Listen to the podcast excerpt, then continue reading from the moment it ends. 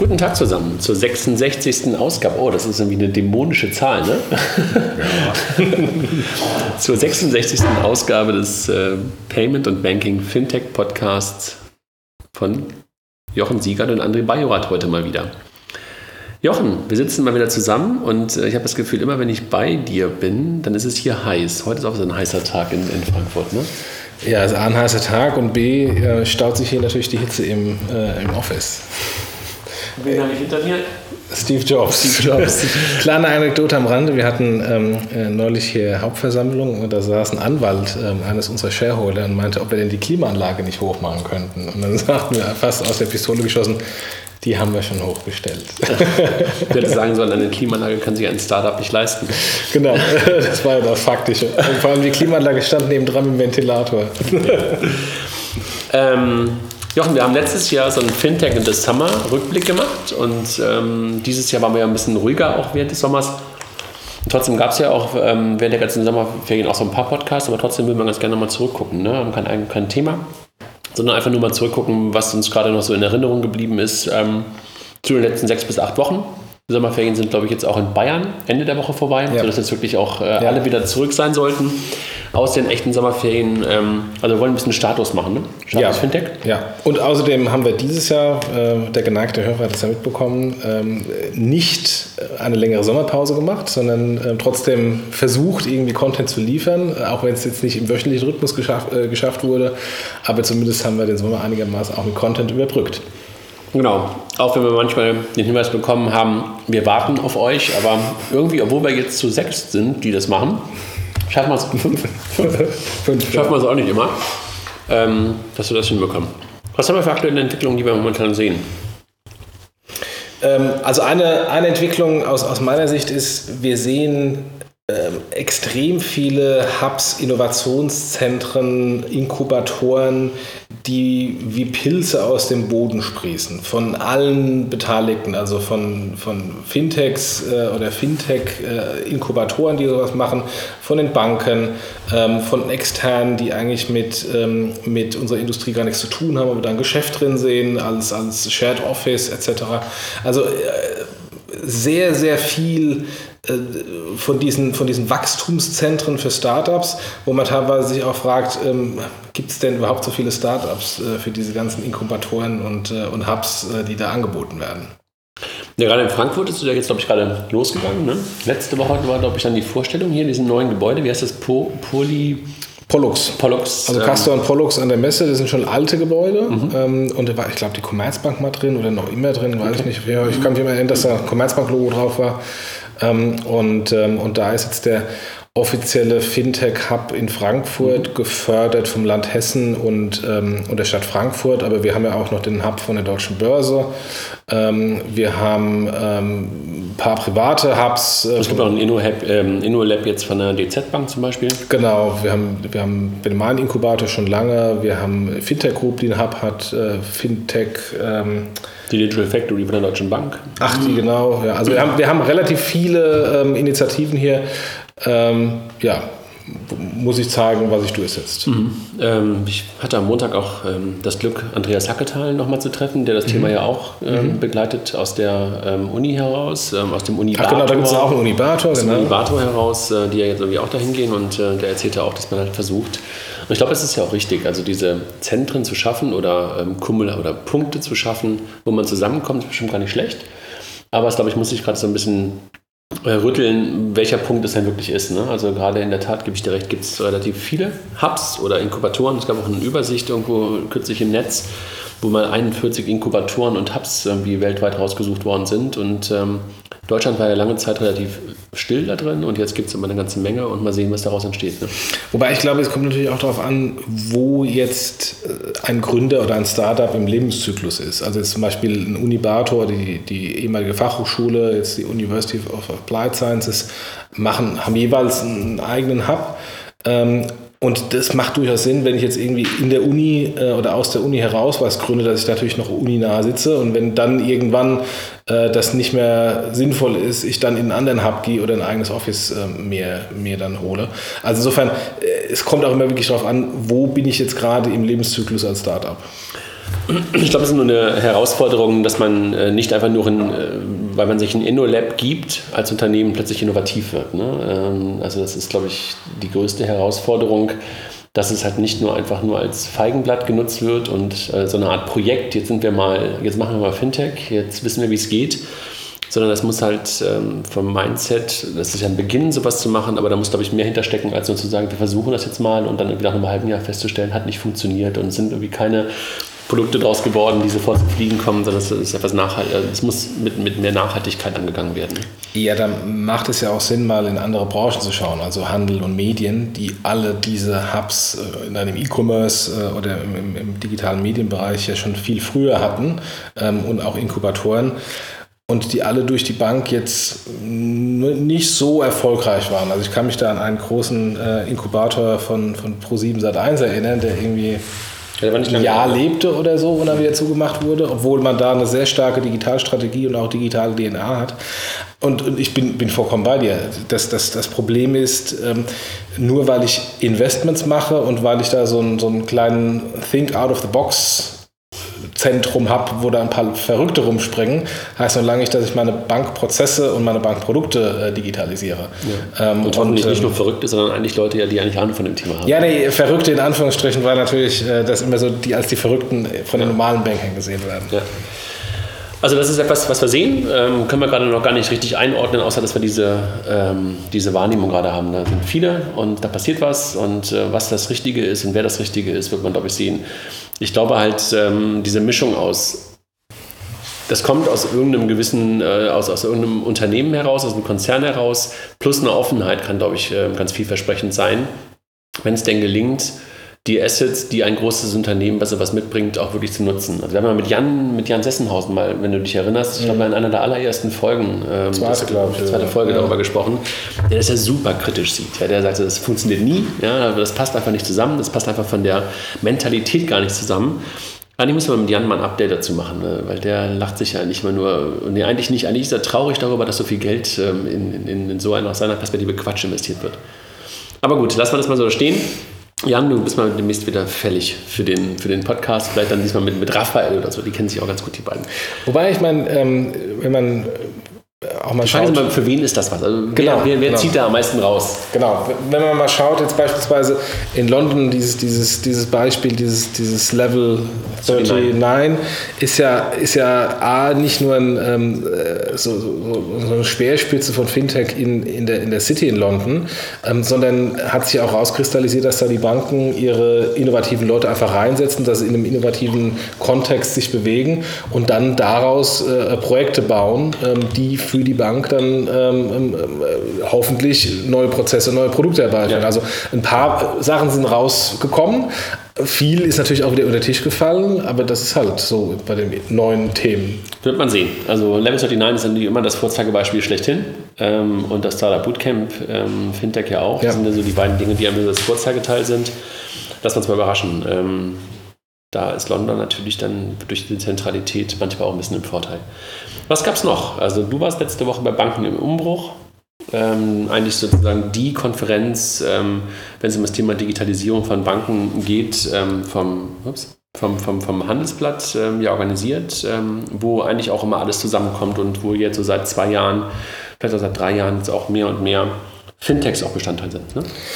Ähm, ja, also war, war eine, war eine äh, super interessante Veranstaltung. Ich habe allerdings jeweils nur ähm, die Vormittage gesehen. Ähm, nachmittags musste noch mal was arbeiten und ähm, fand aber ähm, die, ähm, wie der Johannes von, von, von Moneymeets äh, so schön äh, äh, getweetet hat, die Dinosaurier, ähm, die nach dem Meteoriteneinschlag sich erklären müssen, die habe ich mir angeschaut und es war wirklich interessant. Äh, also Cryan, Zielke, äh, Weimer von der HVB, ähm, äh, Weber von der UBS. Wen fandest du am besten? Ähm, ehrlich gesagt fand ich Cryan am besten, okay. ähm, weil er inhaltlich am, zumindest den Eindruck hatte, am tiefsten drin zu sein. Mhm. Also entweder hat er einen guten Redenschreiber gehabt oder, oder er ist wirklich am meisten drin und vor allem ähm, die Art und Weise, wie er halt auch im Kontrast aufgetreten ist zu früheren Deutschen Bank-Vorstandsvorsitzenden ähm, und wie teilweise auch so ein paar ähm, zwischen den Zeilen Ohrfeigen verteilt wurden von ihm. ähm, fand, ich, fand ich sehr beeindruckend. Also ich fand ihn, fand ihn insofern da mit Abstand dem äh, besten, den man am meisten abgenommen hat, nach Weimar von der HVB. Der hat auch beeindruckt. Den hattest du mir geschrieben, den habe ich kürzlich auch mal irgendwann kennenlernen dürfen, fand ich auch. Ähm, der sehr nah dran ist und sehr interessiert ist. Ne? Und ja. ich hatte diese Woche auch nochmal eine, eine kleinere Veranstaltung, wo ich auch jemanden, einen sehr, sehr hohen Top-Banker habe kennenlernen dürfen. Und was man da einfach nur wahrnimmt, ähm, Klar, wir sind mittlerweile halt auch in einem Alter, wo man einen ja auch ernst nimmt. Ja, das ist ja jetzt nichts mehr, dass ja wie die, nur total junge Wilde irgendwie auf, auf die alten Etablierten treffen, sondern die sind ja teilweise fast jünger als wir. Ähm, aber was man da halt merkt, dass da eine totale Offenheit ist. Ne? Also wenn man vor zwei Jahren oder vor anderthalb Jahren mit jemandem über Digitalisierung oder Fintech hätte reden wollen, wäre da gar keine, gar keine Offenheit da gewesen. Ja. Und ich habe sowohl bei dem Theo Weimar als auch jetzt ähm, ähm, bei so einem anderen großen Banker den, oder ähm, renommierten Banker, den ich da kennenlernen durfte, war das echt so, dass es ähm, spannende, 5 Euro, aber war das sie wirklich wert sind, äh, Diskussionen waren ähm, auf Augenhöhe und mit Augenhöhe ist ja auch so ein schönes, schöner Begriff, den wir immer wieder mal in das Thema einbringen, ähm, wo einfach wirklich ganz, ganz stark ähm, äh, Interesse einfach von, von, von, von Bankerseite auch da ist. Ne? Und ich glaube, dass Weimar und, und, und äh, Crine das wahrscheinlich irgendwie auch haben rüberbringen können. Ne? Ja, ich meine. Äh, und auch ein Need der Veränderung. Genau. Es ist ja eigentlich nichts Neues. Und, ähm, und wenn man jetzt die Fintechs in Deutschland anschaut, ist keines der Fintechs auch nur so weit, um überhaupt ähm, auf, auf den Relevanzkreis eines der CEOs zu kommen, vom, vom, vom, vom Geschäft her. Mhm. Ähm, ist ja vollkommen vernachlässigbar, was, was die deutschen Fintechs da bislang ähm, gemacht haben. Allerdings die Unfähigkeit oder die teilweise Gelähmtheit der Banken im Bereich, ihr Kernbankensoftware zu aktualisieren, Produkte zu aktualisieren. Ich meine, es gibt ja das Beispiel von der Deutschen Bank mit dem Magellan-Projekt, dass sie eine Milliarde in der Aktualisierung ihres Kernbankensystems versenkt haben und ähm, das Projekt abgebrochen haben nach einer Milliarde. Ähm, das ist jedem der CEOs bekannt. Und das wird natürlich durch die Fintechs und durch die Bewegung der Fintechs nur noch mehr gestresst, weil wenn ich als CEO meine Leute frage, warum machen wir das nicht und bekomme 100.000 Antworten, warum die IT schlecht ist und langsam ist, äh, dann habe ich natürlich als CEO manchmal auch meine Gedanken. Und ich glaube, das ist eigentlich der Hauptgrund, warum sie, warum sie darüber ähm, äh, nachdenken, beziehungsweise, vielleicht können wir dann nachher nochmal drauf kommen, äh, Digitalisierung bietet natürlich auch Möglichkeiten zur Rationalisierung ähm, und ähm, auch Personalabbau. Und Crine hat ja auch bei der, bei der Veranstaltung gesagt, die Deutsche Bank hat 25 bis 30 Prozent der Leute zu viel.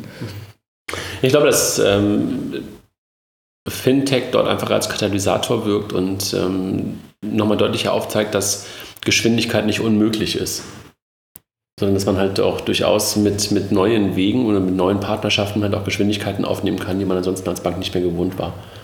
Das ist, glaube ich, etwas, und das kann natürlich dann auch dazu führen, was du gerade beschreibst, dass da auch Personaleinsparungen oder Personalreduzierungen mit einhergehen. Aber ich glaube, es geht vor allem um Speed. Ja, aber ist das was Neues? Also das habe ich noch, als ich äh, fürs Produktmanagement einer Bank zuständig war, auch schon gemacht mit IT-Providern ja, äh, separate Lösungen das gebaut. Das ist gar nichts Neues. Ich glaube, das, ich glaube nur, dass ähm, die Wahrnehmung auch auf so, einer, auf so einem C-Level, auch auf so einem CEO-Level, ähm, dass Geschwindigkeit mittlerweile relevanter ist, ja. dass die jetzt angekommen ist, dass schon ja. immer mit IT-Providern zusammengearbeitet wurde, das ist keine Frage. Ja.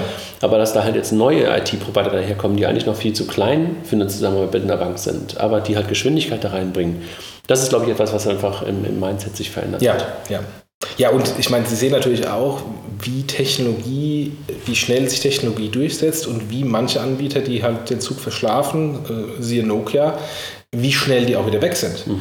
Ähm, und das ist ja auch eine Geschwindigkeit, die, die teilweise atemberaubend ist ähm, und nicht nach dem Motto, na, ich bin jetzt CEO und äh, die schwierigen Dinge lasse ich mal meinem Nachfolger und äh, bis da irgendwie das negativ aus, sich auswirkt, bin ich sowieso schon äh, längst pensioniert. Diese, diese Denke funktioniert nicht mehr. Absolut.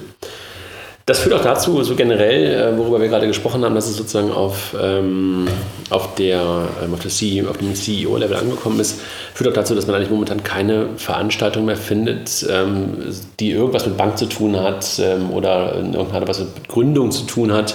Also beide Seiten, sowohl Bank als auch Gründung, wo Fintech nicht eine, nicht eine Rolle spielt. Ne? Also wir hatten jetzt, gerade war die ähm, das Pirate Summit ähm, äh, in, in, Köln, was ja eine tolle Veranstaltung ist, wo auch Fintech stattfand, wo auch Insurtech stattfand. Jetzt haben wir übernächste Woche während der, während der Wiesen äh, die Bits and Bretzels ähm, in, in München, wo auch ein eigener Fintech-Track und ein eigener Insurance-Track und ein eigener äh, Blockchain-Track ähm, da ist. Also die Fintech Week in, in, in Frankfurt, äh, in, in, Hamburg, die, die im Oktober stattfindet, also da ist momentan echt immer noch Bewegung drin. Also fast äh, jede Veranstaltung hat irgendwie Fintech ähm, im Programm. Ne? Ja, aber wenn du mal die Bits und Pretzels anschaust, ich glaube, das liegt einfach daran, dass Fintech im Moment äh, dieser neue heiße Scheiß in der Startup-Community ist. Ja, das ist schon eine lange Zeit irgendwie. Ja, aber jetzt ist es wirklich richtig angekommen. Und, ähm, und deswegen, wann immer es irgendwie um Startups geht, geht es im Moment um Fintech. Mhm. Ähm, was ja auch nicht gut ist. Eigentlich sollte, nee. sollten auch diverse andere Themen da angesprochen werden, aber das Thema Fintech dominiert das im Moment so ein bisschen über. Ähm, was ich aber auch finde, ist, es gibt mittlerweile keine Veranstaltung mehr ohne irgendwelche Fintech-Pitches und oder Pitches generell von, von, von Startups. Und das, dieses Konzept hat sich für mich so ein bisschen totgelaufen. Also man hat jetzt irgendwie schon so viele Pitches gesehen, man sieht dann teilweise immer wieder die gleichen Leute auf den gleichen äh, Veranstaltungen, immer mit den gleichen Pitches. Das ist so ein bisschen mh, mm, totgelaufen. Ja, wobei ich immer sagen muss, dass ich so fünf, sechs Minuten ähm, Vorstellungen, und das kommt ja vielleicht auch so ein bisschen aus dem Finovate-Style im, im Fintech-Umfeld, da sind es aber sieben Minuten, nicht so schlecht finde. Also wenn du halt äh, fünf, sechs Leute da hast, ähm, die sechs Minuten präsentieren lässt, dann nimmst du schon eine ganze Menge daraus mit und du siehst, äh, was diese Typen so können. Und deshalb, ähm, ich bin da ein Stück weit bei dir, wenn man immer die gleichen Sachen sieht, aber gleichzeitig finde ich halt ähm, das Format weiterhin gut weil du halt äh, ansonsten nirgendwo so kompakt etwas über ein Unternehmen erfährst. Weder auf dem Panel ähm, noch in, in, in, also und ich will auch keinen irgendwie 45 Minuten sehen. Ja? Also wenn jemand mir 45 Minuten ähm, eine Fintech-Idee oder ein Fintech-Produkt äh, vorstellen muss, dann ist, dann ist das irgendwie falsch. Also in sechs Minuten muss es eigentlich schon funktionieren. Insofern bin ich da, ich bin bei dir. Wir haben uns vielleicht beide ein bisschen daran satt gesehen, aber gleichzeitig ist es für viele Zuhörer, für viele Gäste von solchen Veranstaltungen immer noch die beste Möglichkeit, in komprimierter Zeit viele, viele Informationen zu bekommen. Ja, wobei was. Vielleicht bist du aber auch ein bisschen, sorry, noch ein Satz, vielleicht bist du auch ein bisschen äh, mittlerweile hier vom, vom äh, Between the Towers geschädigt, in Anführungszeichen, weil da in den letzten Monaten natürlich jeden Monat, jeden, einmal, äh, jeden Dienstag oder jeden ersten Dienstag im Monat immer drei, vier, fünf Pitches waren und möglicherweise damit, weil das dann auch einmal im Monat war, auch die Qualität dann nicht mehr so super, super war, dass du dann davon eher genervt bist, dass einfach die Pitches schlechter wurden. Äh, das wollte ich machen, ohne jetzt irgendwie diese eine Veranstaltung irgendwie äh, anzusprechen, sondern generell, mir ist auch bei zwei, drei anderen Veranstaltungen aufgefallen, dass die Qualität der Pitches, ähm, beziehungsweise die Qualität der Gründer und der Ideen immer mehr verwässert. Deshalb bin ich froh, auf der Bits und Pretzels echt geile Leute auf dem ähm, okay. Fintech-Panel zu haben. Wieso bist du auf Panel? nee, nee äh, ich, ich, hatte die, oder habe die, die, die Ehre, den, den Kollegen von der Bits und Pretzels, also dem, dem Andi und dem Bernd und dem Felix ein Stück weit zu helfen, okay. ähm, diesen Track zusammenzustellen. Ja. Und ähm, das ist, glaube ich, ein ganz, guter, ganz, ganz gut gelungener Track, um, um eine kurze Werbebotschaft reinzubringen. Ähm, die HVB macht bei der ganzen Sache mit und macht so eine kleine Einführung. Und danach gibt es halt sieben oder acht ähm, Unternehmen, die sich kurz vorstellen. Mhm. Und danach haben wir nochmal so ein Revival of the Bank ähm, ähm, Panel, mhm. wo sowohl klassische Banker, in Anführungszeichen, wenn man die als klassische Banker bezeichnen kann, aus der Deutschen Bank, aus der ING und ähm, aus der HVB, ähm, dabei ING, HVB, Deutsche Bank, genau, dabei sind. Äh, und dann aber halt auch Challenger Banks äh, wie Number 26 und Solaris, wo man ein bisschen drüber nachdenken, mhm. ist es dann nicht gerade so ein Revival der mhm. Bank? Also mhm. können die gerade zurückschlagen? Äh, was bleibt möglicherweise von sowas wie der Number 26? Ähm, was bringt so eine Solaris nochmal neue Denke rein? Mhm. Das ist ja eigentlich jetzt weniger so Fintech gegen, gegen Bank, sondern eher neue Bank gegen alte Bank. Ja, ich glaube aber mal dann noch ja. 15, 20 Minuten sprechen. Aber davor die sieben oder acht ähm, ähm, Pitches, echt hochwertig. Mhm. Ja. Apropos neue Bank versus alte Bank, was mir bei diesem, nochmal ganz kurz zurückzuspringen, diesem Bankenumbruch, was mir da aufgefallen ist, es gibt eine, gab eine riesen Diskrepanz äh, zwischen den klassischen Filialbanken und den Direktbanken. Also mhm. der, der, ähm, der CEO von der, von der ING DIBA oder der deutsche CEO von der ING DIBA ähm, war total entspannt. Cool und, gut. Ja, genau. Hammer-Typ. Und war auch eher, Anführungsstrichen, wenn er nicht einen Anzug und eine Krawatte angezogen hätte, äh, auf der, auf der Fintech-Seite mit allen Dingen, die er erzählt hat. Und das ist ja auch insofern nichts Neues, weil das gab es ja auch in den 90er Jahren schon, die neuen Banken, die dann Brokerage gemacht haben, zulasten der alten Banken, die relativ teure Gebühren für, für Brokerage gezahlt haben. Mhm. Also insofern, äh, Geschichte wiederholt sich so ein bisschen. Ja, das glaube ich auch. Also auch, auch ähm, der, der, der Kollege von der DKB hört uns ja auch öfter mal zu. Ähm, genau. Äh, genauso. Also Mindset äh, total eher an uns, als wenn ich jetzt irgendwie an die klassischen äh, Goldknopf, blaue Anzug, äh, graue Flanellhose-Banker denke, ja. die du ja auch immer weniger siehst, gar keine ja. Frage. Ja, es ist ein Generationswechsel, der vor allen Dingen auch bei den Direktbanken stattgefunden hat. Aber auf jeden Fall, also das, ähm, der Mindset, äh, der rutscht da schon zusammen. Also Digitalisierung führt da schon führt zu einem ähnlichen Mindset. Also weil einfach wir als Kunden äh, wollen ja etwas anderes oder sind einfach gewohnt, mittlerweile andere Dienste zu nutzen. Und da sind wir uns, glaube ich, noch einig, ja. die ja. neuen Banker und, und ja. äh, Technologie-Leute. Was wir sonst noch sehen, sind relativ viele Hackathons. Ja, ähm, unglaublich. Mittlerweile macht jeder seinen eigenen Hackathon. Ähm Hat, glaube ich, auch, also ist, glaube ich, auch gar nicht schlecht, weil das aber die Relevanz zeigt. Äh, und ich glaube, dass das Wichtigste, was daran sich zeigt, ist, dass Banken neue Zielgruppen für sich entdecken, die man Developer nennt. Und jeder, der mal kurz das Wort Developer und Microsoft bei YouTube eingibt, wird einen Steve Ballmer sehen. Ich glaube, das ist mittlerweile vier oder fünf Jahre her. Der Verschwitzen, ja. Der auf die Bühne, ich glaube damals in Seattle, gestiegen ist und, glaube ich, fünf Minuten lang immer nur das Wort Developer, Developer, Developer geschrien hat. Und das ist einfach ein, ein, ein, ein, ein, Wandel im Kopf, den hatten Banken bisher nicht. Ja? Dass, dass Developer im Fokus stehen, Developer im, äh, als Zielgruppe im Fokus stehen, sondern das waren bisher die Jungs, die im Keller waren oder die man gar nicht wahrgenommen hat. Und jetzt will man sie als Partner. Und dafür sind Hackathons halt notwendig. Ja, wobei ich glaube, ähm, äh, oder wenn, wenn man sich die Hackathons anschaut, ähm, dann ist teilweise das auch jetzt nicht unbedingt ein, ein, ein Development-Ziel, nach dem Motto, ich will da ein paar ähm, kreative Developer reinbringen, die was Neues bauen, sondern auch teilweise geplant oder adressiert nach dem Motto, ich will mal eine Plattform schaffen für diejenigen, die in der, in der Organisation sitzen und vielleicht auch mal neue Ideen haben, aber die einfach viel zu weit weg sind äh, vom Produktmanagement, äh, vom Vorstand, ähm, um in irgendeiner Weise eine, ähm, eine, Relevanz zu bekommen und dann vielleicht irgendwann frustriert auch zu einem Fintech gehen. Da bin ich bei dir. Und Wobei da ist es eine wunderbare Plattform, denen ja. mal so eine Plattform zu bieten. Wobei ich halt ähm, eins, eins wichtig finde, wenn ich über Hackathons spreche, dann rede ich zum Beispiel auch wirklich immer über, über Hackathons im Sinne von, dass da wirklich entwickelt wird. Und es gibt ja auch so ein paar äh, Formate, die auch PowerPoint zum Beispiel zulassen. Ne? Und mhm. das ist für mich zum Beispiel nichts, was, äh, wo ich sagen würde, das hat wirklich Nachhaltigkeit, ja. sondern du musst da wirklich auch was entstehen lassen. Ja. Ähm, kurzer Werbeblock, Bankathon, 9. bis 11. Oktober. Du bist, glaube ich, nicht dabei. Du kannst, glaube ich, nicht in Hamburg nee. dabei sein, ne? während der Fintech Week. Ähm, ist, glaube ich, ähm, eine, ähm, ja, eine super Veranstaltung, die wir da hoffentlich auf die Beine. Oder nein, es ist eine super Veranstaltung und ähm, ich bin, ich bin ähm, schon wirklich sehr begeistert darüber, wer als Partner dabei ist und wer als Sponsoren dabei ist und ähm, freue mich darauf, dass wir im Oktober da in, in Hamburg so viele Leute zusammenbekommen. Apropos machen wir den Werbeblock gleich weiter. Bitte. Ähm, wir haben, das ist jetzt vielleicht eine Stunde her, wo, äh, ähm, haben erfahren, dass wir bei dem ähm, Finanzblock Award. Finanzblock Award von der Comdirect Bank, ähm, von der Jury unter die Top 10 lesenswertesten Finanzblocks ähm, äh, gewählt wurden und insofern auch eine Chance haben, neben dem Publikumspreis, den wir hier auch schon ein paar Mal gestresst haben, dass bitte für uns wählt, was mittlerweile vorbei ist, dann auch von der, von der Fachjury ähm, äh, gewählt werden können.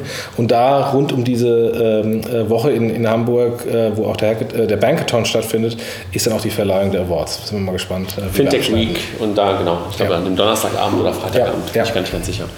Da wird es gemacht. Ähm, wir haben über Speed gerade schon mal kurz gesprochen, also über Speed im Sinne von ähm, Geschwindigkeit. Ähm, und du hattest äh, mir gerade ein Bild gezeigt, ähm, wo eigentlich so eine der Vorzeige-Speed-Banken, nämlich die Fidor, mittlerweile schon sozusagen wieder als Oldschool ähm, gezeigt wurde ähm, und einfach neue Banken wie die, wie die, wie die Solaris ähm, und, und Atom Bank, glaube ich, ähm, schon wieder als die äh, neuen Speedy-Banken dargestellt wurden. Ne? Ja, das ist das, was ich vorhin schon sagte, die, die Geschwindigkeit nimmt so rasend zu. Ähm, und äh, jetzt ist eine Fidor Bank, wird von allen ja eigentlich als die innovative Bank oder eine der innovativeren, wenn nicht sogar die innovativste Bank gesehen. Und die war in der Grafik schon äh, quasi, gehörte wieder dem alten Eisen an, äh, nach dem Motto, die wird ja schon von, von mehreren anderen Banken überholt, links und rechts, und, ähm, und ist quasi schon nicht mehr relevant. Wenn man natürlich jetzt aus Sicht eines klassischen Bankers da drauf schaut, dann wird einem da Angst und Bange. Ja. Ähm, aber es zeigt einfach nur, wie schnell sich das Rad dreht. Ähm, man muss da auch nicht jedes Mal bei jedem neuen Trend unbedingt dabei sein.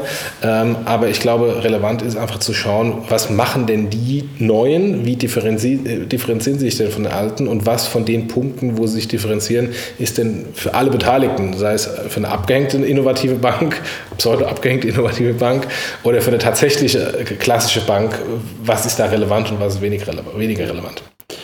Lass uns ein paar Themen vielleicht noch so an, anklopfen. Wir haben irgendwie, oder so ein paar Themen so, ähm, anklopfen klingt dämlich, ähm, äh, anreißen wollte ich eigentlich sagen. Ähm, das Thema Small Medium Business Banking haben wir schon mal ein paar Mal angesprochen. Ähm, da gibt es gerade auch, ähm, glaube ich, gestern auf Gründerszene einen Artikel zu, dass da gerade so zwei neue Player eigentlich daherkommen, die den Kollegen von Number 26 ähm, vielleicht ein bisschen nacheifern. Nämlich das Thema Banking für Freiberufler, für kleine Firmen genauso einfach zu machen, wie die es eigentlich wollen, mit anderen Features als bei Number 26, nämlich genau die Small Medium Business Features ähm, und Holvi und Contest sind die beiden, die da gerade gestern genannt worden sind. Was hältst du davon? Also ich habe mein privates von meiner kleinen UG, mein Geschäftskonto bei der Fidor übrigens. Also Sie haben das auch schon gemacht. nee, also ich, ich würde vielleicht sogar nochmal eine Ebene höher gehen und sagen, äh, wir haben die ganze Zeit immer sehr stark über äh, B2C-Fintechs gesprochen. Also die, die PayPals, die P2P-Lendings, die, ähm, die Number 26s dieser Welt, die Creditex dieser Welt. Ähm, und der, der Firmenkundenbereich ähm, ist immer so ein bisschen drunter weggefallen. Ähm, das lag aus meiner Sicht an zwei Gründen. Nummer eins, wenn ich jetzt irgendwie ähm, Startup-Entrepreneur bin, dann liegt das Retail-Banking mir natürlich näher, weil ich als Kunde kenne. Ähm, und das Firmenkundengeschäft ist natürlich komplexer ähm, und bedarf mehr Know-how. Mhm. Und ich habe im Moment das Gefühl, dass genau dieser Knoten auf dem Firmenkundenbereich, also B2B, Fintechs, sich so langsam löst. Man sieht immer mehr Anwendungen, die von dir erwähnten SMB-Banking-Lösungen, äh, Kreditlösungen, das bisschen was TraxPay macht, ähm, wo Factoring. sich Factoring, wo sich sehr, sehr viel im Moment tut. Ähm, und für mich, aber das mag natürlich sein, dass ich da mit meinem TraxPay-Filter drauf schaue, für mich ehrlich gesagt fast mehr als im Retail-Banking Moment. Aber wie gesagt, das mag mein persönlicher Filter sein. Nee, aber das, das Gefühl habe ich auch und haben wir, glaube ich, auch schon ein, zwei Mal angesprochen, dass es ja auch notwendig ist. Ne? Also ähm, wahrscheinlich ist der der Sales Cycle dann noch ein bisschen schwieriger und auch möglicherweise die Kundenakquise auch nicht ganz so leicht, weil du erstmal weniger natürlich hast, weniger Masse ähm, und dann manchmal die Stickiness des Kunden, der da ganz hintersteckt, auch nicht ganz so äh, auch nicht äh, so, so gering ist, weil natürlich auf Prozesse dranhängen ne? und nicht nur ein Konto, also so private Prozesse wie, mhm. wie äh, Daueraufträge und Lastschriften, sondern halt auch ein bisschen mehr. Aber ähm, umso, umso erstaunlicher, dass da eigentlich bisher noch nicht viel mehr passiert ist, weil gerade im Small Medium Business, also SME, wie du sagst, äh, Bereich, das Banking ist ja so genau zwischen Privatkunden und Firmenkunden. Nirgendwo bist du eigentlich richtig aufgehoben. Ja. Ja, und dass da etwas Neues entsteht, auch gerade so Richtung ähm, Steuervorauszahlung. Also viele, viele von diesen Freiberuflern haben ja einfach das Problem, dass die das nie im Blick haben, wie viel ähm, Umsatzsteuervoranmeldungen sie eigentlich machen müssten, wie viel sie eigentlich zurückhalten müssten. Und genau in diese, in diese Richtung geht jetzt zum Beispiel ein Contest, also die ja. darauf einen Fokus haben. Und die Holvi-Jungs haben ja eher einen etwas, ähm, ich glaube mal, etwas allumfassenderen Ansatz, dass die halt sagen, du hast bei mir auch einen E-Commerce-Shop, du kannst natürlich irgendwie auch ähm, E-Commerce-Payments annehmen und dergleichen mehr. Aber dass da sowas wie Buchhaltung äh, im Privat, also im nahezu privaten Umfeld, nämlich im SMB-Bereich, ähm, neu angegangen wird, finde ich, find ich echt richtig gut und freue ich mich drauf, dass da was kommt. Wird natürlich niemals so heftig skalieren auf der Kundenbasis wie eine Number 26, aber möglicherweise mit ganz anderen Hebeln, ne? weil du dann natürlich auch andere Erlöse erzielen kannst. Und es äh, spielt dann immer noch so sehr auf der Fachebene ab, weil das Interesse, ähm, jetzt ins Handelsblatt zu kommen, ähm, ist nicht so groß, weil das machen halt die Retail- Banking, Fintechs, um Kunden zu akquirieren. Am Handelsblatt auch nicht wirklich. Ähm, gut, vielleicht, vielleicht im SMI-Bereich gehst du ins Handelsblatt, ja, aber, ähm, aber zumindest in die klasse, klassische Publikumsmedien. Äh, und Handelsblatt ist da halt immer sehr vorne dran, weil die halt immer sehr stark über Fintechs berichten. Ähm, Aber, aber das Marketing über die Presse, äh, wo man dann auch bekannt von und dann einfach die Logos der, der, der Presse und der Fernsehsender, wo man als Startup erschienen ist, das ist bei den B2B-Fintechs so nicht in dieser Notwendigkeit gegeben und deswegen bekommt man es auch vielleicht nicht so stark mit. Oder wenn man es mitbekommt, siehe 360T hier in Frankfurt, dann ist äh, schon so ein Mammut äh, daraus geworden, dass man kaum noch was dagegen machen kann. Mammut klingt da aber ein bisschen äh, gemein, weil das ist ja genau die falsche Beschreibung. Mammut ist ja eigentlich fast tot. Nee, muss nicht ja, es ist, ist, extrem groß geworden und verkauft worden. Und ganz ehrlich, ging mir genauso. Also ich habe erst erstmal von 360T was gehört, das war irgendwie kurz vor, vom, vom Exit. Ja, ich glaube, als Carlo damals bei Between the Towers. Genau, genau. Ja, dann noch zwei Wochen vorher. Ja. Ähm, ja, aber das ist, äh, glaube ich, echt ein interessantes Thema. Ähm, vielleicht, das ist eine ganz, ganz interessante Idee. Wir können eigentlich bei den Chris Plantener von Contest, kenne ich sehr gut, mhm. ähm, und vielleicht auch jemanden von Holby mal einladen. Mhm. Dass wir mal mit denen gemeinsam ja. eine Runde drehen und vielleicht macht das auch Mike, weil Mike ja auch so ähm, manchmal so die Freiberufler ähm, oder Kilian, Kilian, Kilian und Mike sind eigentlich ja. die, die Prädestinierten dafür. Ja. Dann ein Thema, was, was dich immer wieder umtreibt. Was machen deine alten Kollegen ähm, von, von, von, von PayPal und deine alten Kollegen von Mastercard? Ne? Ja, ich muss sagen, erstmal generell Pay Payment, da ist einiges passiert. Äh, auf der PayPal-Seite ist ähm, unser gemeinsamer Freund Arnulf Käse äh, nicht mehr da. Ähm, wir wussten das ja schon etwas länger, ähm, als, als es öffentlich war, aber der gute Arnulf ähm, hat, ich glaube, zehn Jahre war bei PayPal Mehr als zehn Jahre, ein bisschen mehr. Ich glaube, ich glaube ehrlich gesagt, äh, nee, nicht zehn, ja, doch neun, glaube ich, 2007. Nee, nee, er hat einen zweiten Sabbatical gemacht. Also Dann hat er 2006 das Ganze gemacht. Ja. Also nach dem Giro Paylaunch. Pi mal Down, zehn Jahre. Äh, bei PayPal ist er jetzt, äh, hat er die Seiten gewechselt und ist jetzt äh, einer von die, den die bösen VCs geworden. ich glaube, ich glaube Arnulf ähm, tut E-Venture, wo er jetzt hingewechselt ist, einfach ähm, auch richtig gut mit seinem Know-how und ja. mit seiner Brille ähm, eVenture einfach einer der, der, ja, der renommiertesten und äh, ich will das nicht werten sagen, wahrscheinlich besten VCs ähm, Deutschland, die Deutschland hat, mit, mit, mit, Christian und Andreas und sowas, die da die das ganze Thema halt ähm, schon, schon lange Zeit aufgebaut haben. Ähm, und jetzt halt ähm, mit Arnulf nochmal, ähm, die haben das ganze Team nochmal erweitert. Nicht nur Arnulf ist dazugekommen, mhm. sondern noch zwei, drei andere Leute, weil die auch noch, noch einen neuen Fonds aufgelegt haben. Ich glaube, Arnulf mit seiner, mit seiner ähm, Fintech-Brille, aber halt auch mit seiner Brille generell auf Business ist, glaube ich, da einfach eine unglaubliche Bereicherung. Und ähm, ich durfte das so ein bisschen miterleben, wie er sich da auch die Gedanken zugemacht hat. Und ich glaube, es passt total. Also ich freue mich total für ihn, ähm, dass er das gemacht hat. Und ich glaube, nach zehn Jahren PayPal ist wahrscheinlich auch nochmal Zeit gewesen, ja, ähm, ja. das Ganze irgendwie nochmal ja. äh, noch was Neues zu machen. Also herzlichen Glückwunsch. Aber wir wollen eigentlich weniger über Arnulf sprechen, sondern vielmehr über das, was PayPal mit Mastercard und Visa macht. Ja, ähm, ich habe ja da äh, initiiert von unserem uralten Podcast, wo wir über die Zukunft von PayPal ja. philosophiert hatten, äh, dann ähm, ähm, nochmal einen Artikel geschrieben über den potenziellen Akquisition von PayPal durch Mastercard, was ich damals im Podcast schon mal als, als eine der Thesen mal an die Wand geworfen habe oder in, in den Raum gestellt habe. Ähm, äh, das scheint sich jetzt nicht für eine Akquisition, aber es scheint sich zumindest in, in, ähm, in eine enge Kooperation zwischen PayPal, Mastercard und Visa ähm, darzustellen. Nämlich ähm, die Aktivitäten, die, äh, wo Mastercard und Visa schwach sind, da holen sich jetzt ein bisschen Verstärkung ähm, von der PayPal-Seite und PayPal verstärkt sich da, wo sie schwach sind und Mastercard und Visa gut sind, nämlich am stationären Handel. Ja. Also das ist im Grunde so ein gemeinsamer Deal, der für beide Seiten gut ist.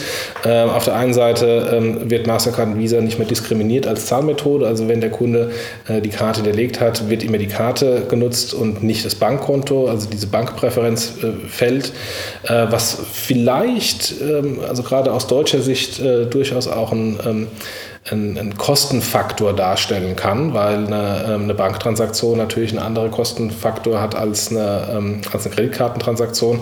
Das ist ja vielleicht in Europa nicht ganz so schlimm, weil Interchange unten ist, aber in den USA gibt es einen Riesengap zwischen der Banktransaktion und der Kreditkartentransaktion. Also da hat PayPal dann durchaus ein paar ähm, Kosten mehr gegebenenfalls. Ähm, aber auf der anderen Seite ähm, ist halt immer dieses Damoklesschwert äh, über dem Kopf von PayPal gewesen, nach dem Motto, was macht denn Mastercard und Visa, wenn die mal die Muskeln spielen lassen als Scheme, können die immer noch irgendwie dumme Regeln schreiben und das Leben von PayPal schwer machen. Und keiner hat ja Lust, sich dann irgendwie vor Gericht äh, dann zu streiten, ähm, sondern äh, aufs, aufs Business zu fokussieren. Insofern glaube ich, ist der, ist der Deal, den sie gemacht haben, für beide Seiten ganz gut. PayPal bringt oder ermöglicht damit das, was sie die ganze Zeit immer versucht haben und wo sie vollkommen gescheitert sind, nämlich der, der Gang an den Point of Sale über die Infrastruktur von Mastercard und Visa. Ähm, und ähm, aus meiner Sicht ist das sind das alles die Synergieeffekte, ähm, die, man, die man auch für eine Akquisition äh, heben könnte oder heben sollte, schon vorweggenommen. Äh, jetzt einfach nur die Frage, hat einer von den zwei Großen vielleicht noch Spaß, ähm, mehr im E-Commerce zu machen und dann PayPal ganz zu schlucken? Wie ist denn der, der Market Cap von, von Mastercard und Visa im Vergleich zu PayPal? Ähm, habe ich jetzt nicht 100% im Kopf. Ähm, ich glaube, Mastercard, also ich weiß noch damals, als ich einen Artikel geschrieben habe, das ist auch wieder ein paar Wochen her, ähm, Mastercard war ungefähr doppelt so hoch in der Market Cap als PayPal, aber von den KPIs, also Umsatz und, äh, und ähm, also primär Ertrag, Revenue, waren sie mehr oder weniger gleich auf. Sie haben nur mehr Profite, deswegen haben sie einen äh, höheren Leverage. Okay. Äh, und Visa ist, glaube ich, doppelt so stark wie Mastercard. Okay, also viermal. Oder nicht ganz so stark wie Mastercard. Äh, nicht ganz doppelt so stark wie Mastercard, aber es ist ein riesen Gap zwischen Mastercard und Visa. Okay. Und jetzt möglicherweise nochmal größer? Durch und die Deutschland, äh, durch die Europa? Äh, nee, das war, das war nach der Europa. Okay. Dann ist mein Arsch in Gefahr, ne? Ja, Apple Pay. Wir hatten ja gestern die ähm, Keynote, die ich leider nur die ersten 30 Minuten anschauen ich konnte. Ich habe sie gar nicht angeguckt. ich, ich habe einfach euch zugehört auf, auf, Twitter und auf Slack. Weil ich äh, leider zum Elternabend musste. Und das, was ich geschaut habe, war ich schwer enttäuscht. Nicht, weil da irgendwie ein iPhone vorgestellt wurde, was irgendwie die Erwartungen Hast du nicht darauf gewartet, dass du duschen gehen kannst mit deinem iPhone? Nee, das hat mich nicht interessiert. Äh, aber so hat bin ich gar nicht gekommen. Aber ich habe angeschaltet und habe dann Super Mario gesehen. Ein Spiel, was ich vor gefühlt 20 Jahren gespielt habe. Und hast du auch nicht darauf gewartet, dass du dir jetzt deine elektrischen Zahnbürsten ins Ohr stecken kannst? Nee. Äh, hast, hast, du das gesehen? Das ja, ja habe ich gesehen. Ja. ähm, ja, aber da, also die Inhalte, die waren ja mehr oder weniger auch schon bekannt durch diverse Leaks, also von der Hardware. Ich hatte eigentlich eher gedacht, es kommt ein bisschen was mehr äh, an, an, Software und vor allem an, an, an Computer-Hardware, was nicht gekommen MacBook ist. MacBook Pro wieder kein neues, ne? Ähm, ja, kommt aber wahrscheinlich auch vor Weihnachten. Ja, aber, ey, aber Horror. Also ich glaube seit zweieinhalb, drei Jahren ja. nichts Neues. Ich, ich, warte auch. Wahnsinn. ja, ich, ich, ich finde und Mike hat es gestern Abend auch geschrieben. Also Kamera finde ich, find ich gut. Also ist aber auch jetzt irgendwie auch kein, nichts Neues. Aber ja. äh, da habe ich mich jetzt schon öfter gefragt, ob es nicht wirklich mal ein Tele wäre schon ganz schön. Also ich bin ja mittlerweile auch im letzten Urlaub habe ich meinen Fotoapparat immer noch mitgeschleppt, habe es aber nicht einmal benutzt, weil das iPhone mittlerweile echt verdammt gute Bilder mhm. macht. Vor allem das 6S. Ähm, Insofern freue ich mich, äh, wenn ich dann irgendwann vielleicht auch mal das, äh, das Tele da drin habe. Das finde ich wirklich, das finde ich schön. Ob der Button jetzt irgendwie besser oder schlechter ist, ob der jetzt irgendwie mechanisch ist oder irgendwie nur ähm, äh, so eine Pseudomechanik drin steckt, habe irgendwie keine, keine, richtigen, keine richtige äh, Meinung zu. Und wann kommt eigentlich jetzt iOS 10? Ich glaube im weil, jetzt mit dem Lounge. Ja, aber nee, wir es noch nicht da. Ja, also, mit, nee, mit, mit des Monats. Wenn das, okay. wenn das, Weil normalerweise, manchmal gab es ja wirklich während der Keynote dann noch die Aussage, ja. ey, jetzt können Sie sofort downloaden, aber da steckt ja meistens viel mehr Alltagsrelevanz für uns drin. Schönes Wort, ja. mein Lieblingswort, auch für Fintech, aber ja, da steckt ja meistens viel mehr drin. Ne? Ja, aber insofern nochmal auf deinen ursprünglichen Punkt. Achso, genau, der, mein Arsch, ne? Dein, dein Hinterteil, genau. Ähm, ja, der ist wirklich in Gefahr, weil ähm, das, was gestern kam, war ähm, Deutschland mal wieder nicht dabei. Japan, Japan. ist dabei. Habe ich, nicht, hab ich, hab ich nicht gesagt Japan? Wir können ja nochmal die alten äh, Podcasts rausholen. ja, ich also, ich habe gesagt Schweiz und Japan. Achso, äh, äh, gute Trefferquote, mein Lieber. ähm, aber ähm, äh, die Frage ist natürlich auch, wie es, wie es mit Apple Pay im stationären Handel weitergeht, also im, im Safari und, ähm, ähm und als, als äh, nicht stationären Handel, im E-Payment weitergeht. Ähm, also Apple Pay in Safari als direkter Wettbewerb zu, zu PayPal. Das wurde ja auch angekündigt. Da kam gestern jetzt auch nicht so viel Neues.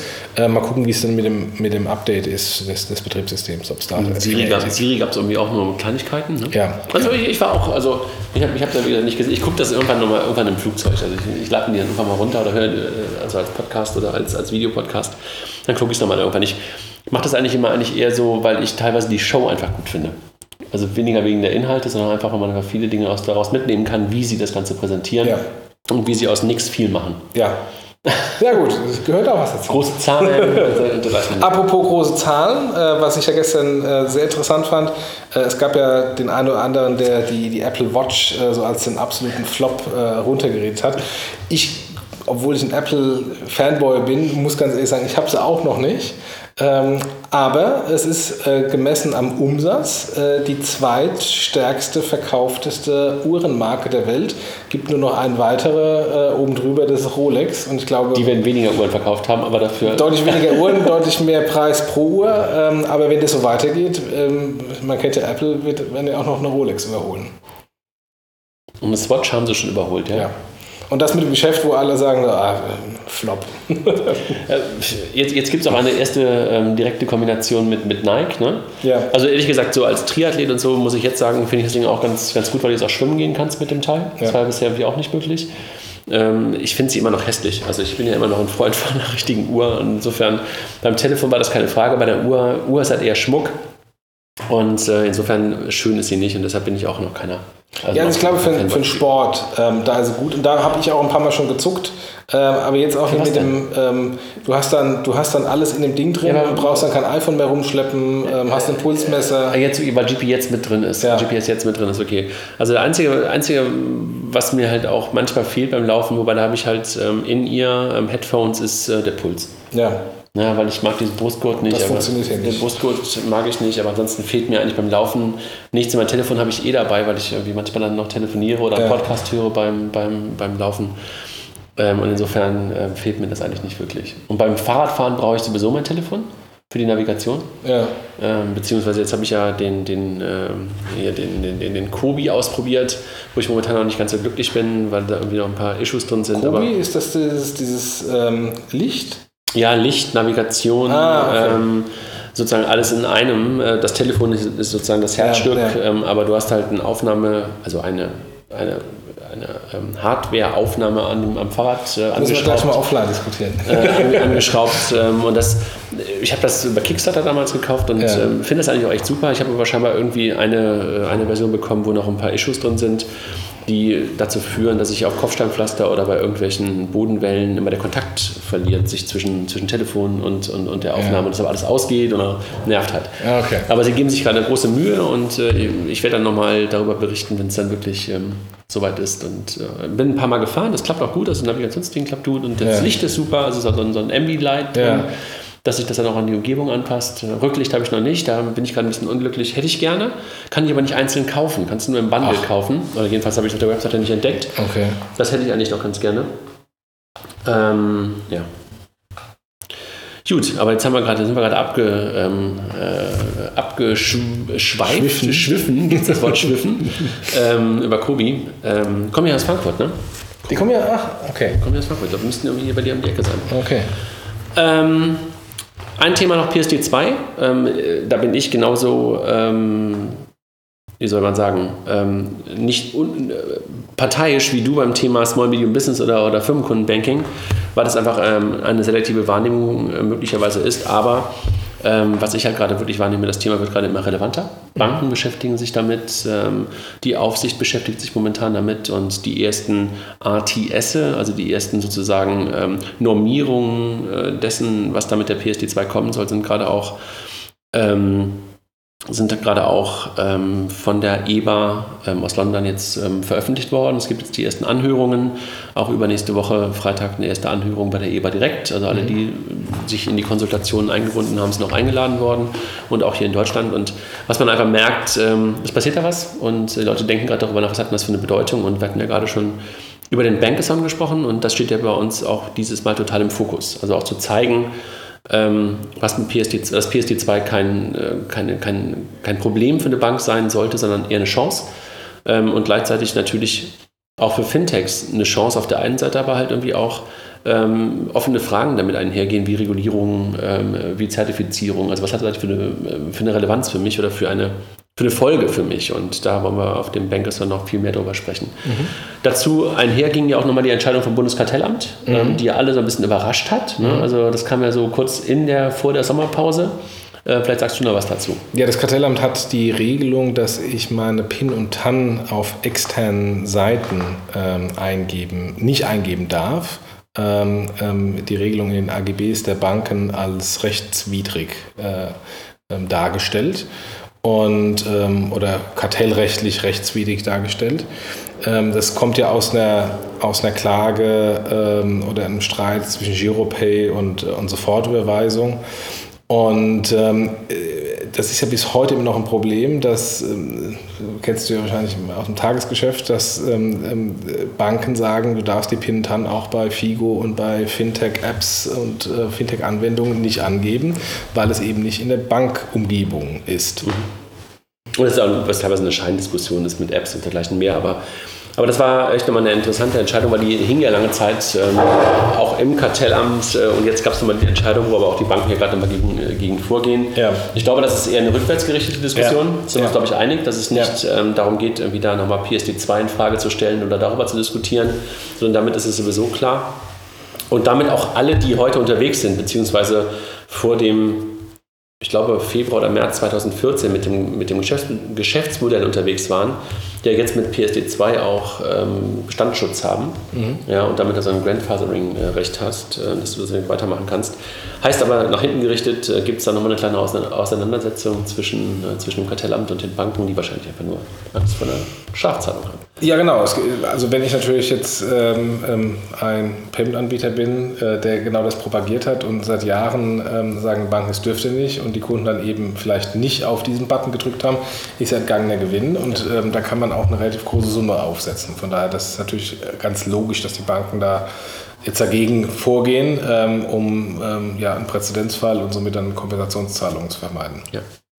Dann hat man das Thema, ähm, ich glaube vor zwei Wochen ungefähr, die Postbank angekündigt, jetzt Kontoführungsgebühren einzu, einzuführen. Ne? Kontoführungsgebühren einzuführen, stimmt, ja, richtig. Ja, wobei, also ähm, ich habe das auch nur so ein bisschen am Rande verfolgt. Ich glaube, es ist nicht für alle, sondern nur für diejenigen, ähm, die unter 3000 Euro Gehaltseingang haben. Ich glaube, das ist äh, eine alte Regel. Also die konnten sie, glaube ich, nicht ähm, aufweichen. Da mussten sie, glaube ich, dran festhalten. Ja. Dass du ähm, unter über 23 bist, glaube ich, oder ja. über 22 und äh, weniger als 2000 Euro Gehaltseingang im Monat. Ja. Ähm, für die gibt es jetzt ein, äh, eine Kontoführungsgebühr. Ja. Ähm, Frau Klöß hat das auch in der Süddeutschen in einem Interview nochmal begründet, warum und wieso und dass das ja irgendwie auch alles recht ist. Ich muss ja ehrlich sagen, ich finde, für diese Infrastruktur, für das, was die Bank mir liefert, bin ich auch durchaus bereit, Geld zu bezahlen. Ja, das ist natürlich irgendwie ein schwieriges Thema, wenn, wenn es ein paar Banken gibt, die das weiterhin kostenlos anbieten. Aber eigentlich finde ich, dass es durchaus was wert ist. Äh, aber aus der Diskussion heraus, wenn es immer kostenlos war, ist es natürlich schwierig, dann plötzlich zu sagen, schreibt mal ein Preisschild drauf.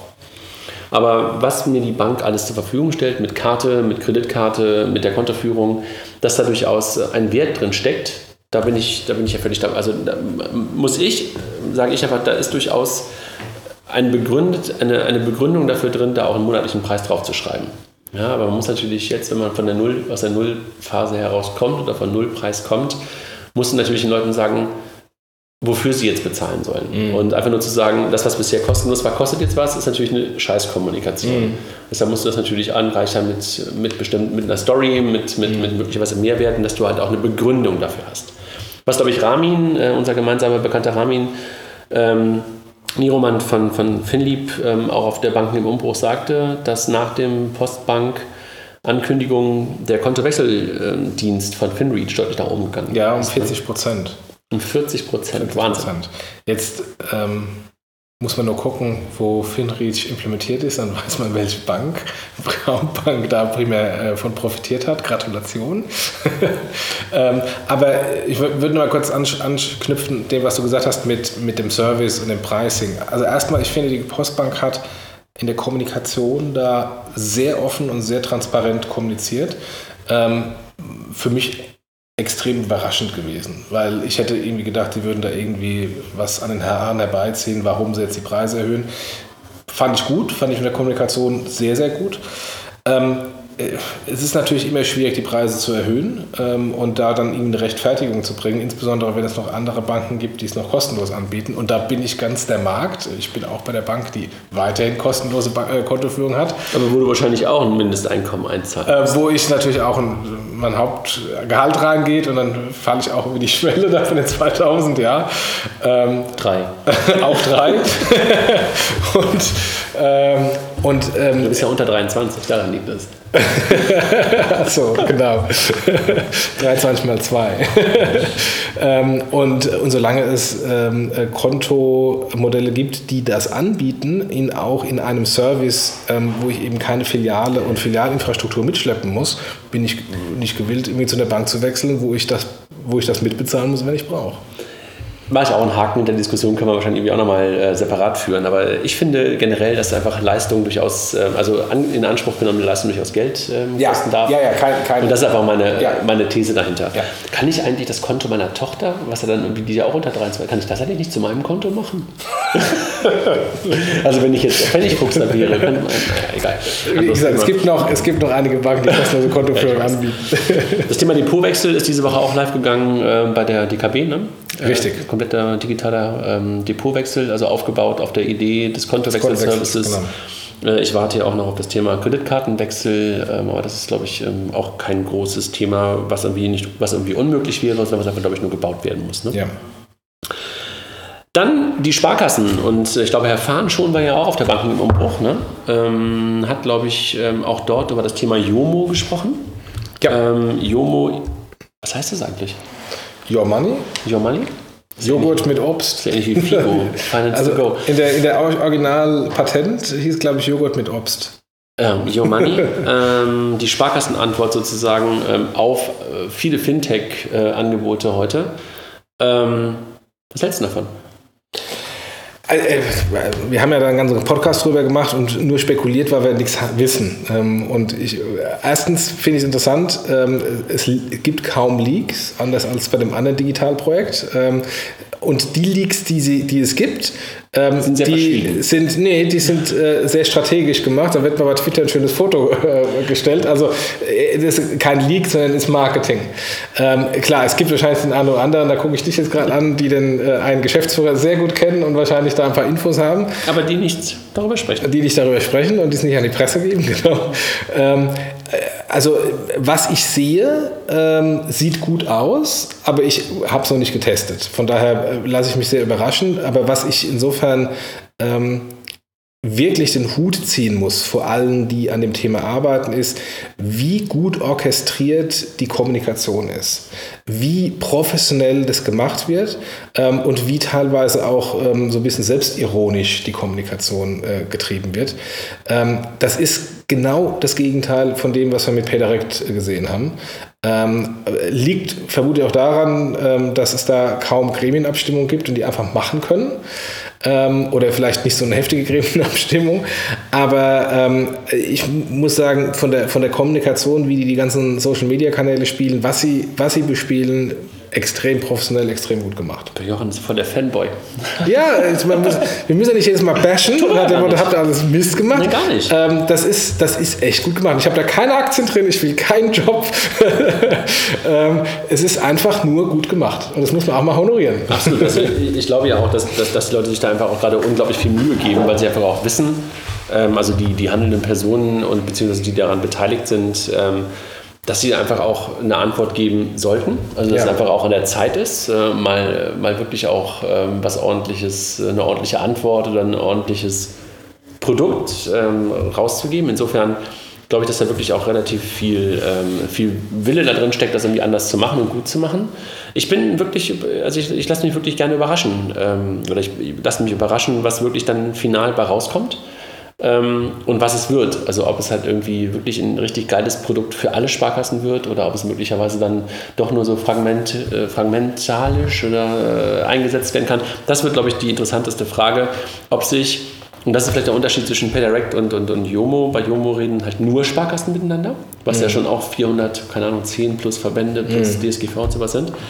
Bei PayDirect waren natürlich irgendwie ganz viele Banken nochmal im, im Boot, sodass die, die Orchestrierung der Kommunikation nochmal deutlich ähm, anstrengender sein wird. Ähm, aber auch bei den Sparkassen kenne ich aus eigener Erfahrung, auch wenn ich heute feststellte, dass es sieben Jahre her ist, ähm, dass ich da zuletzt äh, gearbeitet habe, ähm, ist natürlich auch eine interessante Frage, ob sie es hinbekommen, dann auch alle hinter sich zu bringen und Ja. dann auch zentral kommunizieren zu können. Heute geht es vielleicht noch, Ja. weil sie halt noch nicht wirklich Produkt versprechen oder das Produkt kommunizieren, sondern eher sehr geschickt und sehr gut. Das hast du ja gerade auch beschrieben. Ähm, virales Marketing, kann man das so, glaube ich, nennen. Ja. Virales Marketing machen. Ähm, und ich bin wirklich auch mal gespannt, ähm, was da was dann final daraus wird. Also ich drücke echt die Daumen. Also wäre wär echt cool, wenn sie, da, wenn sie da echt ein cooles Produkt rausbringen. Cool ist da vielleicht überstrapaziert, strapaziert, aber echt ein gutes Produkt. Ja. im Sinne des Kunden rausbringen. Äh, vielleicht noch ein Unterschied zu PayDirect. Diejenigen, die Jumo machen, haben auch Ahnung im, von dem Produkt im Tagesgeschäft. Das ist bei PayDirect teilweise immer noch so, dass halt Leute in Positionen sitzen, die vom E-Payment historisch keine Ahnung haben. Kann ich nichts zu sagen. Das lasse ich jetzt mal so stehen. Wir haben gerade schon über Postbank gesprochen. Ähm, einher mit, mit, mit der Ankündigung ähm, der Kontoführungsgebühren hat die Postbank Multibankenfähigkeit eingeführt. Ähm, interessanter Move, genau das sozusagen fast zeitgleich zu machen. Ich glaube, das war wirklich äh, innerhalb von zwei Tagen Unterschied. Oder ich glaube, es war sogar so, dass samstags Frau Klöß das Interview in der Süddeutschen gab zur Einführung der Kontoführungsgebühren und gleichzeitig die iPad-App des Finanzmanagers, heißt der, glaube ich, bei der Postbank, rauskam mit Multibankenfähigkeit. Mhm. Also, was man da sieht, das Thema, was, wo ich ja auch wieder ein bisschen related bin, nicht bei der Postbank, aber zu dem Thema, ähm, nimmt halt gerade bei Banken unglaublich zu. Ne? Ja. Die Deutsche Bank-App, ähm, du hast über John Crine vorhin schon gesprochen, wir haben über die Deutsche Bank schon ein paar Mal gesprochen, wir haben über die Deutsche Bank-App schon ein paar Mal gesprochen, weil die einfach auch da ja einfach einen neuen Fokus gesetzt haben.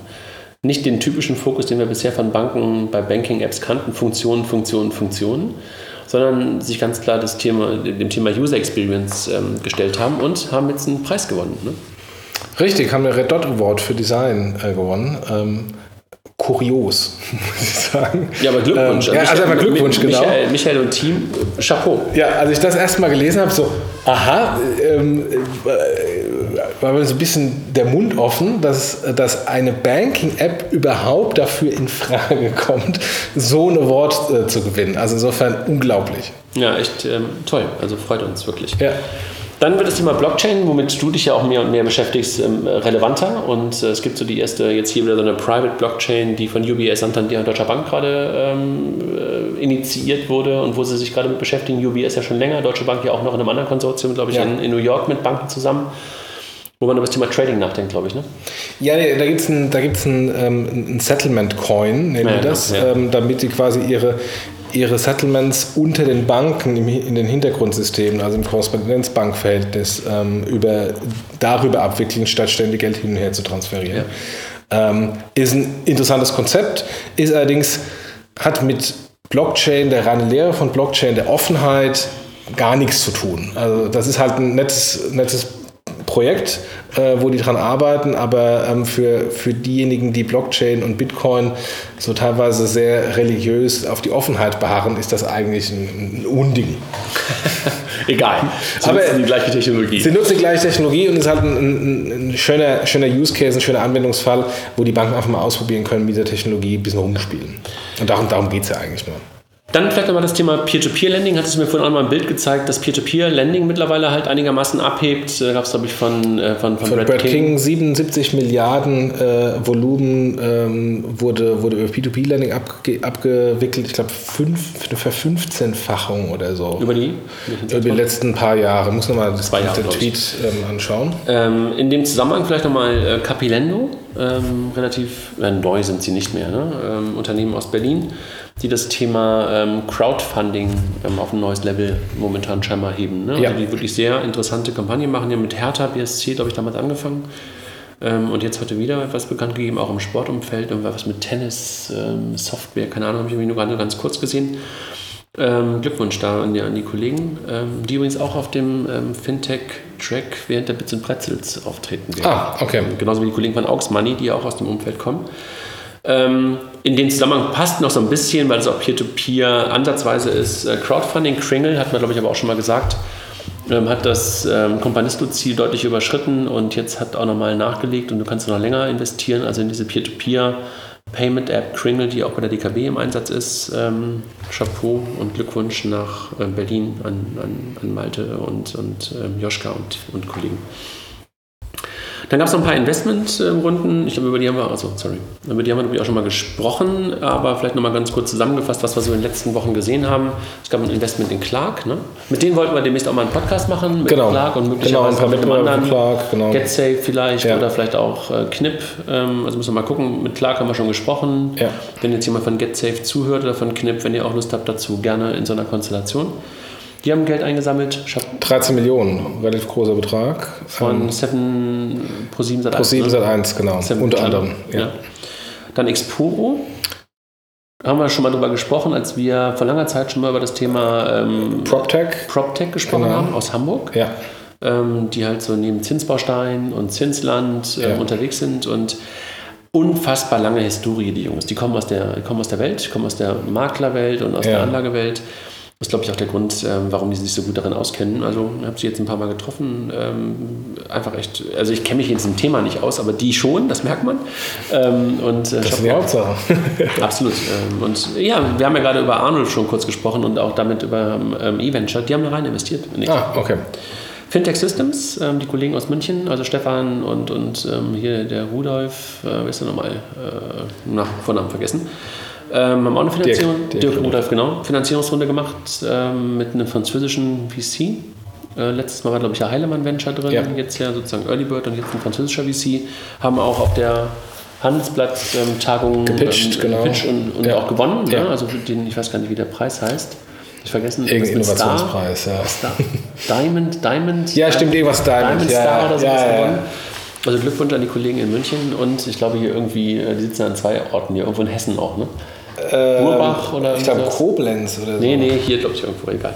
Butzbach. Butzbach. Ja. Also noch Hessen oder nicht? Das, das ist Butzbach ist Hessen, ja. Siehst du?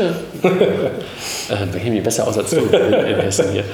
Und die Kollegen von Safe, Safe Droid, Safe Droid. Safe Droid, ja. Bestimmt haben wir jetzt irgendwelche Finanzierungsrunden vergessen oder nicht mitbekommen, aber die vier haben wir jetzt gerade mal. Genau, das waren die vier, die uns, uns am schnellsten eingefallen sind. Genau. Droid hier, das, das äh, Savings-Startup aus, aus Frankfurt, ähm, haben äh, eine ja, Seed-Angel-Finanzierung äh, ähm, ähm, gesammelt von, von der Million.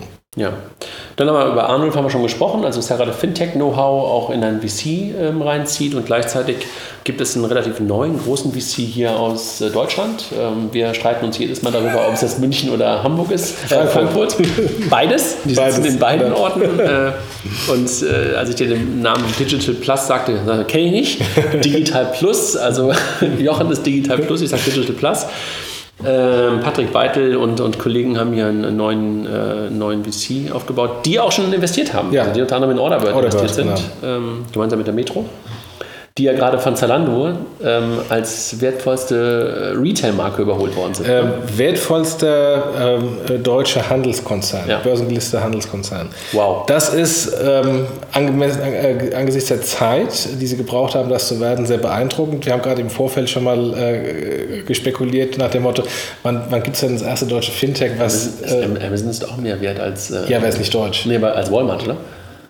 Äh, Das weiß ich nicht, ob sie mehr wert als Walmart sind, weiß ich nicht. Als wäre ist ja, Ja, ja, genau, klar. Ja.